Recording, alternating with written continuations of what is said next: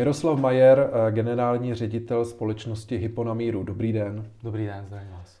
Eh, vzhledem k aktuální geopolitické situaci a sankcím na ruské občany neobjevují se třeba na českém trhu eh, byty, domy za příznivou cenu právě proto, že vlastně ruští občané se jich chtějí zbavit, dokud je to vůbec možné, tak není to nějaká šance pro Čechy, že by mohli získat nějakou zajímavou nemovitost za zajímavou částku?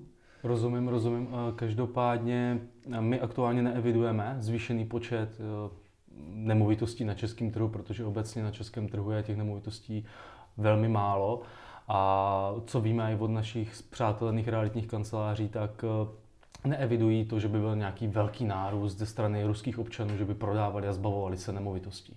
Takže bohužel zatím tuhle zprávu nemám pro české občany, ale co není, může být a ta situace se samozřejmě bude nějak vyvíjet. Hmm.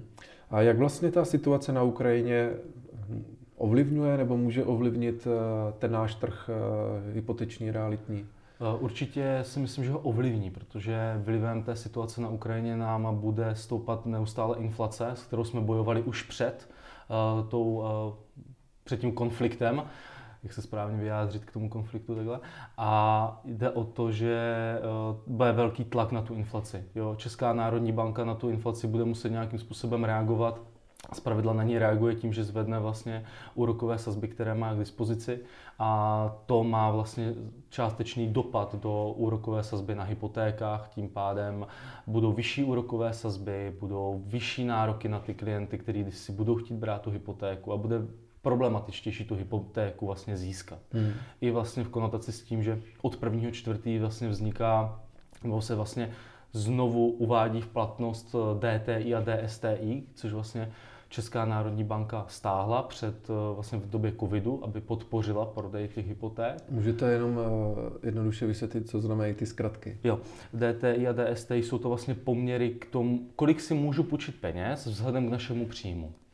Jo, takže prostě je to nějakým způsobem procento z vašeho průměrného příjmu, kam až může eh, vlastně jít ta splátka, jo? že nemůže jít nad nějakou částku měsíčně, aby vy jste byl schopen to splácet. A zároveň ještě eh, druhý ukazatel říká, kolika násobek toho ročního platu vy si můžete vzít mm-hmm. toho úvěru, aby to pro vás bylo eh, chci říct, jako kdyby dlouhodobě udržitelné, aby ty úvěry byly stabilní a splácely se. Takže e, situace Nyní je jaká? Eh, ten zájem o ty hypotéky klesá díky tomu nebo kvůli tomu, že jo. rostou ty úrokové sazby? Eh, samozřejmě my jsme byli svědkem toho, že minulé léto byly extrémně nízké úrokové sazby, pak se to začalo zvedat. Eh, vlastně ten zájem na konci minulého roku byl naprosto extrémní díky tomu, že vlastně lidé viděli, jak ty úrokové sazby se zvedají a letošní rok nebude bohužel jiný a vlastně ty úrokové sazby se budou zvedat dál. A vlastně už příští týden bude zasedání České národní banky a budou rozhodovat o dalším navýšení uh, vlastně té sazby, která nám částečně ovlivňuje úroky v, na hypotečních úvěrech. Takže ten zájem obecně teďka ochladl, jelikož uh, dle našich zkušeností je to tak, že lidé až nevěří vlastním očím, kam ty úrokové sazby vyrostly a že je to opravdu fakt a je to realita, s kterou se musíme naučit žít. Jo, že opravdu ty úrokové sazby z nějakých 2% se nám vyšplhaly teďka aktuálně na 4,5%, ale bohužel je to fakt a realita, s kterým se musíme nějakým způsobem, musíme s tím nějakým způsobem bojovat. Ale samozřejmě ta úroková sazba má velice negativní dopad do bonity klientů, jestli na to mají nebo nemají na tu hypotéku. Hmm. Jo, klade to daleko větší, větší uh, nároky na ty klienty. A ne všichni samozřejmě ty příjmy na to mají, protože takže uh, vliv to bude mít uh, i vzhledem k tomu, že řekněme i, tak obecně nedostatek těch volných bytů mm-hmm. nebo bytů obecně porostou tím pádem logicky i ty ceny těch nájmů, předpokládám.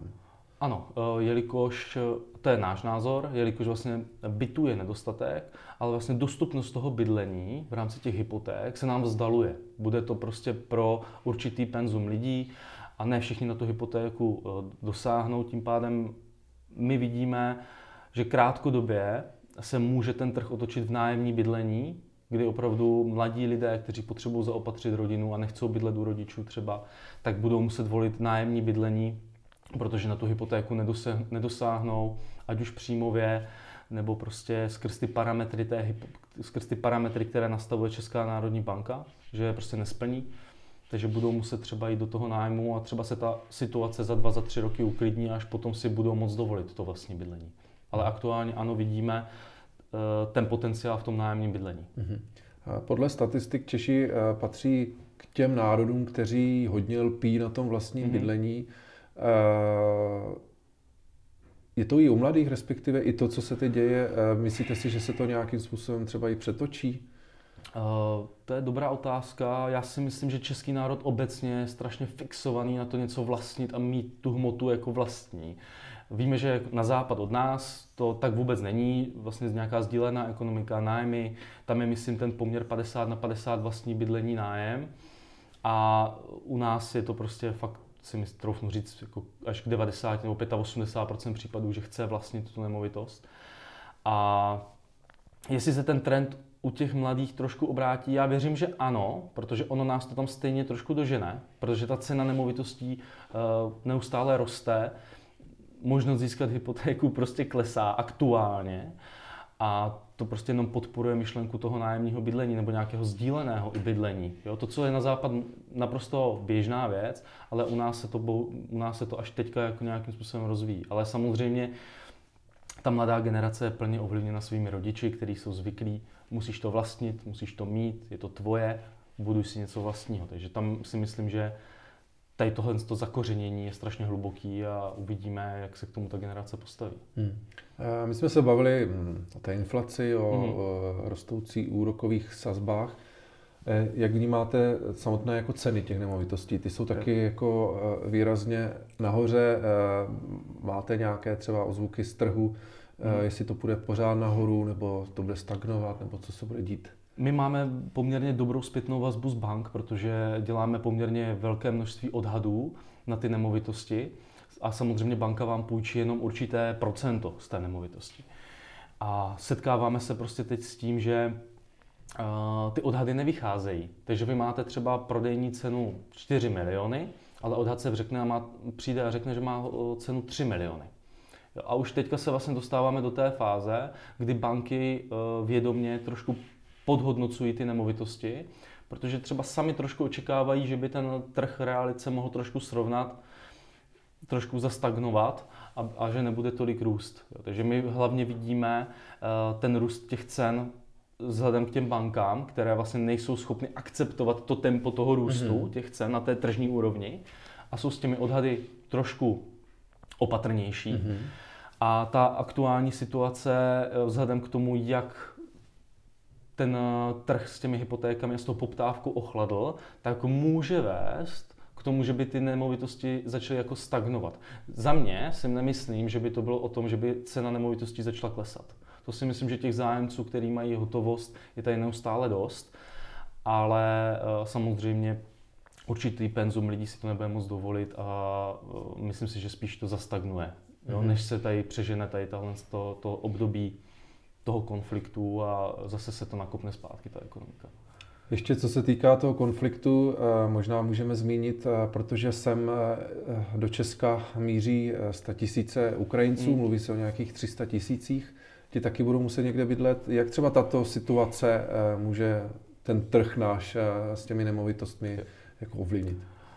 Samozřejmě je to obrovský příval eh, nových lidí do České republiky a je otázka, zdali vlastně ti nově příchozí mají dostatek finančních prostředků na to, aby si mohli pořídit nějakou vlastní nemovitost, což eh, vzhledem k té inflaci, konfliktu, nevím, nejsem schopen teďka jako kdyby odpovědět, ale co víme, tak jsou to zejména ženy vlastně s dětmi a a dle mě to bude podporovat to nájemní bydlení, že budou hledat ty, nájem, ty nájmy, ty cesty skrz ten nájem, protože získat vlastně pro Ukrajince, kteří k nám přicházejí hypotéku, bude velice složité, protože musí hmm. sehnat nejdřív práci, v té práci musí být nějakou minimální dobu, budou muset řešit uh, nějaké přechodné trvalé bydliště a až potom můžou získat hypotéku. Takže pokud nemají ty vlastní prostředky, tak ta cesta za vlastním bydlením bude složitá a tím pádem si myslím, že to půjde cestou nájmu mm. nebo nějakých alternativ. Teď se chci zeptat na trendy. Češi jsou známí tím, že v podstatě co můžou, tak to nakupují přes internet. Jak je to třeba v oblasti těch finančních služeb, mm-hmm. například hypoték? Přijde mi, že přece jenom nekupují si rohlík nebo mhm. nekupují si elektroniku, ale kupují si byt za několik milionů. Ano. Není tam vůči tomu právě taková ostražitost těch Čechů, nebo mhm. jak, jak, jak to vlastně funguje v tom online světě? Světě? Určitě, určitě ta ostražitost tam je co vnímáme, tak se to v průběhu času, v průběhu času strašně mění. Jo? Celá ta pandemická doba tomu neskutečně pomohla, protože nikdo nechtěl víceméně ten osobní kontakt a chtěl to řešit na dálku. A jak jsme zvyklí u e-shopu, tak my si prostě koupíme krabičku, koupíme si kolo, koupíme si nějaký produkt, který má nějaký technický parametry a kupuju si to a hotovo, nepotřebuju se s nikým bavit. Ale ta hypotéka nebo finanční produkt je poměrně složitá záležitost a je tam zejména důležitá důvěra toho klienta v ten daný produkt. A je to pořád o tom, že 90% toho online světa v rámci, v rámci financí je tvořeno tím, že stejně tam člověk, který ten produkt důkladně zná a spojí se s tím klientem a vysvětlujeme tu nadálku, ať už je to přes nějaký videokol, ať už je to přes kol obecně. Je tam důležitý ten prvek toho klienta, který naváže ten vztah s tím klientem a lidsky mu to vysvětlí. Opravdu ta doba, kdy přijde klient a sjedná si tu finanční službu od A do Z sám, ten poměr se neustále mění, vyvíjí se, poměr se zvyšuje.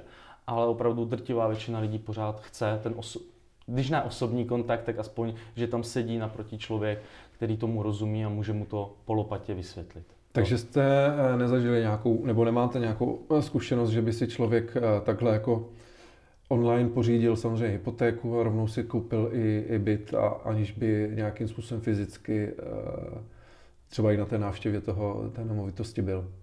To jo, to si dokážu představit. Ale vždycky, jak v té realitce, tak na straně toho poskytovatele té hypo, těch hypoték nebo zprostředkovatele je fyzický člověk, který komunikuje s tím člověkem, s tím klientem na dálku.